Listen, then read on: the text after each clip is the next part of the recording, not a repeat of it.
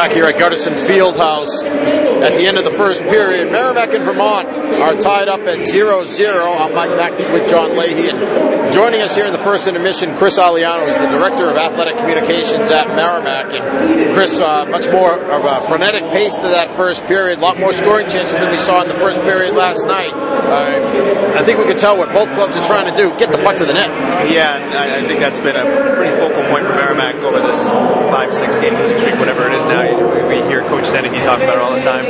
That's the way you score goals in this league. You know, there's not a, there's not a lot of the, the finesse, you know, shot to the point, nifty wrist shots. You got to get the dirty goals. You got to go, got to go to the net. And even though the end result is still 0-0 on the scoreboard, I think it's pretty apparent that that's the way both teams are trying to get the first goal tonight. And hopefully, you know, for Merrimack, getting on the board first uh, usually leads to success this year, and they they definitely need a goal, especially on the road where over this last six game losing streak and whatnot, they've had a few road losses, but they've played some good road games, and I think tonight would be, especially going into the last regular season weekend next weekend, if they can pull out a win tonight against a very good team, a very tough road environment, that would certainly get the win back underneath their sails.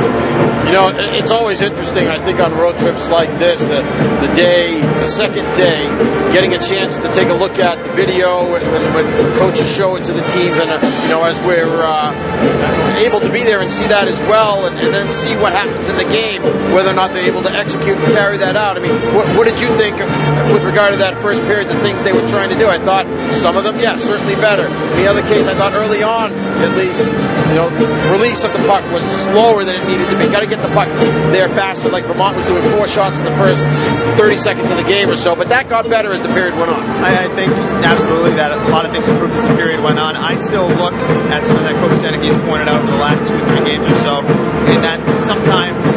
skaters from Merrimack tend to trade good ice for bad ice. And I saw a couple examples of, you know, maybe there was a play down the right wing where I think it was uh, Kyle Singleton maybe had a chance uh, to get a pass and go off the right wing, even if it was going to dump it and get a line change.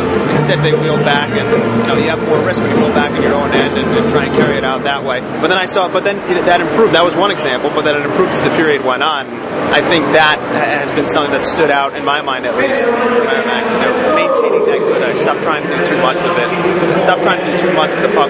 Maybe when you know you have a simpler play in front of you, one that might be lower risk, higher higher reward. I think that got a little bit better as the period progressed too. Yeah, we talked about him last night during the game, and then after the game with uh, with Mark Dennehy, we talked about Jared Kolquist. I continue to be impressed every time we see him. Beautiful hip check we saw out there. It's out there at center, center ice. Big plays at the defensive end. I mean, if somebody comes to play every night, it's him.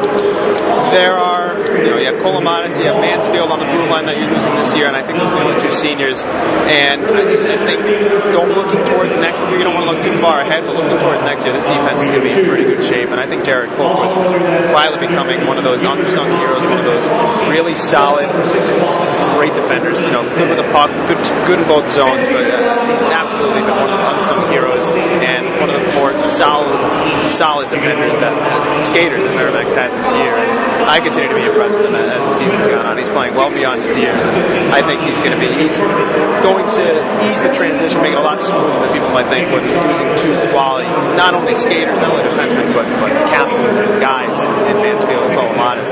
Kolquist certainly uh, he's a good looking player. I thought he was from day one this year, and he continues to impress me.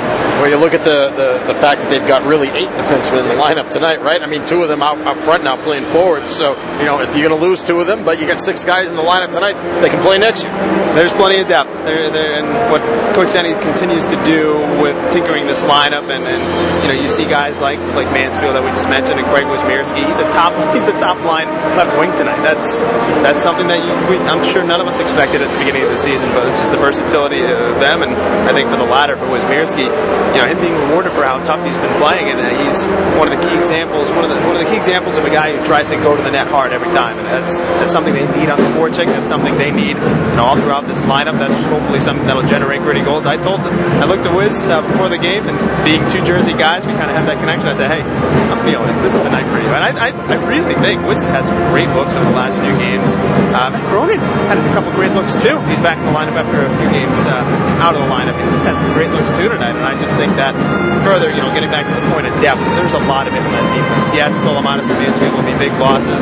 Mansfield's playing forward tonight, but they still have that depth to plug in more guys. They're going to get a couple more big, uh, more big guys coming in next year. That's you talked earlier about needing to score the first goal. They've only done it twice in the last 10 games, and no surprise, 1 8 1 over that stretch. I mean, it's important to get the first goal, also important to win games on the road. I mean, unless something changes here, they need to win tonight and probably both games next week in order to have a chance to get home ice in the playoffs. But either way, you know, you got to be able to win games on the road, and you got to be able to score the first goal. And I think over the next three games, we're going to see if this team can do that. And it's amazing considering that the team has had some really big road wins this year. Considering at Minnesota, considering Quinnipiac. Uh, there's a couple others that, might, uh, that, that are coming to mind. Obviously at Mercyhurst, a tough place to play. At Holy Cross to start the year. The fact that they've gone 0 7 or 0 8, whatever it is in league play, I, think it's it's like when I talk to anyone about them, like, hey, how they doing? It's such a deceptively, it's such a deceptive record because the team has looked, it has deserved wins in that stretch, but no one's going to feel sorry for you in this league. You got to pick up a win on the road to try and generate a chance to get home ice, and that's what they need to do. You know, just schedule works, they can't control the schedule, but four games on the road to end the year, and getting that first goal, if they get that first goal tonight, would be big.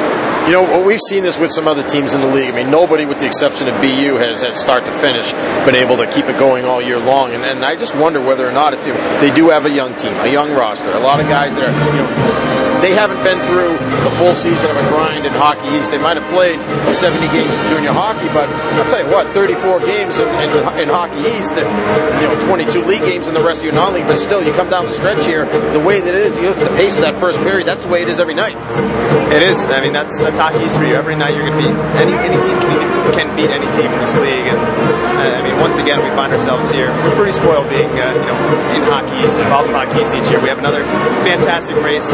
To use a point away from, I think, locking up the, the sole possession of regular season title. But after that, you mentioned how young they are. Nothing's a lock in the postseason. Yeah, you might have that, that bye, that certainly helps, but you're potentially looking at another five games after that to try and get the title. There's still John Gillies. I still think UMass Lowell is the best team I've seen in person this year, at least the two or three times Merrimack has seen them. I know they've stumbled a little bit since then, but I still think Lowell, obviously, you got to tip the cap to the two-time reigning league champ. BC's been playing better as of late. They stumble here and there, and you've got these guys. You've got, I look down at the, the scoreboard right now, obviously Northeastern, out of this world right now. And the fact that BU has to play them three times in a row next week, it's saying it, it's the beauty of how hockey works out this year. And I think we're going to have, we say this every year, and I feel like I say it every year, but this year in particular, it's it's pretty wide open. Just given how young BU is and how top heavy they are, there's you know there's no lock at all in that tournament. We'll, we'll see what happens. For Merrimack, just try and jostle your way up the standings. Take it one game, one period, one possession at a time. Try and jostle your way up the standings.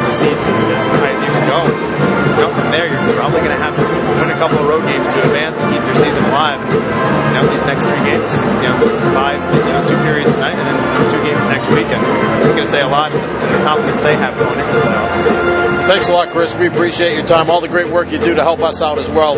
Very, very much appreciated. This guy, uh, you know, would have given unsung hero, he'd get the award. But uh, thanks a lot. Have a safe ride home, and we'll talk. We'll talk to you again soon. Thanks, Mike. I appreciate it. Hey, I'm biased, but I still think you two are the best in hockey, and appreciate all the dedication you guys have uh, to this program, and, and, obviously to your careers. Thanks a lot, Chris. We appreciate it. And uh, uh, Chris Aliano's been our guest here, the director of athletic communications at Merrimack College. John and I are back right after this. Our score after one is nothing, nothing. This is Warrior Hockey.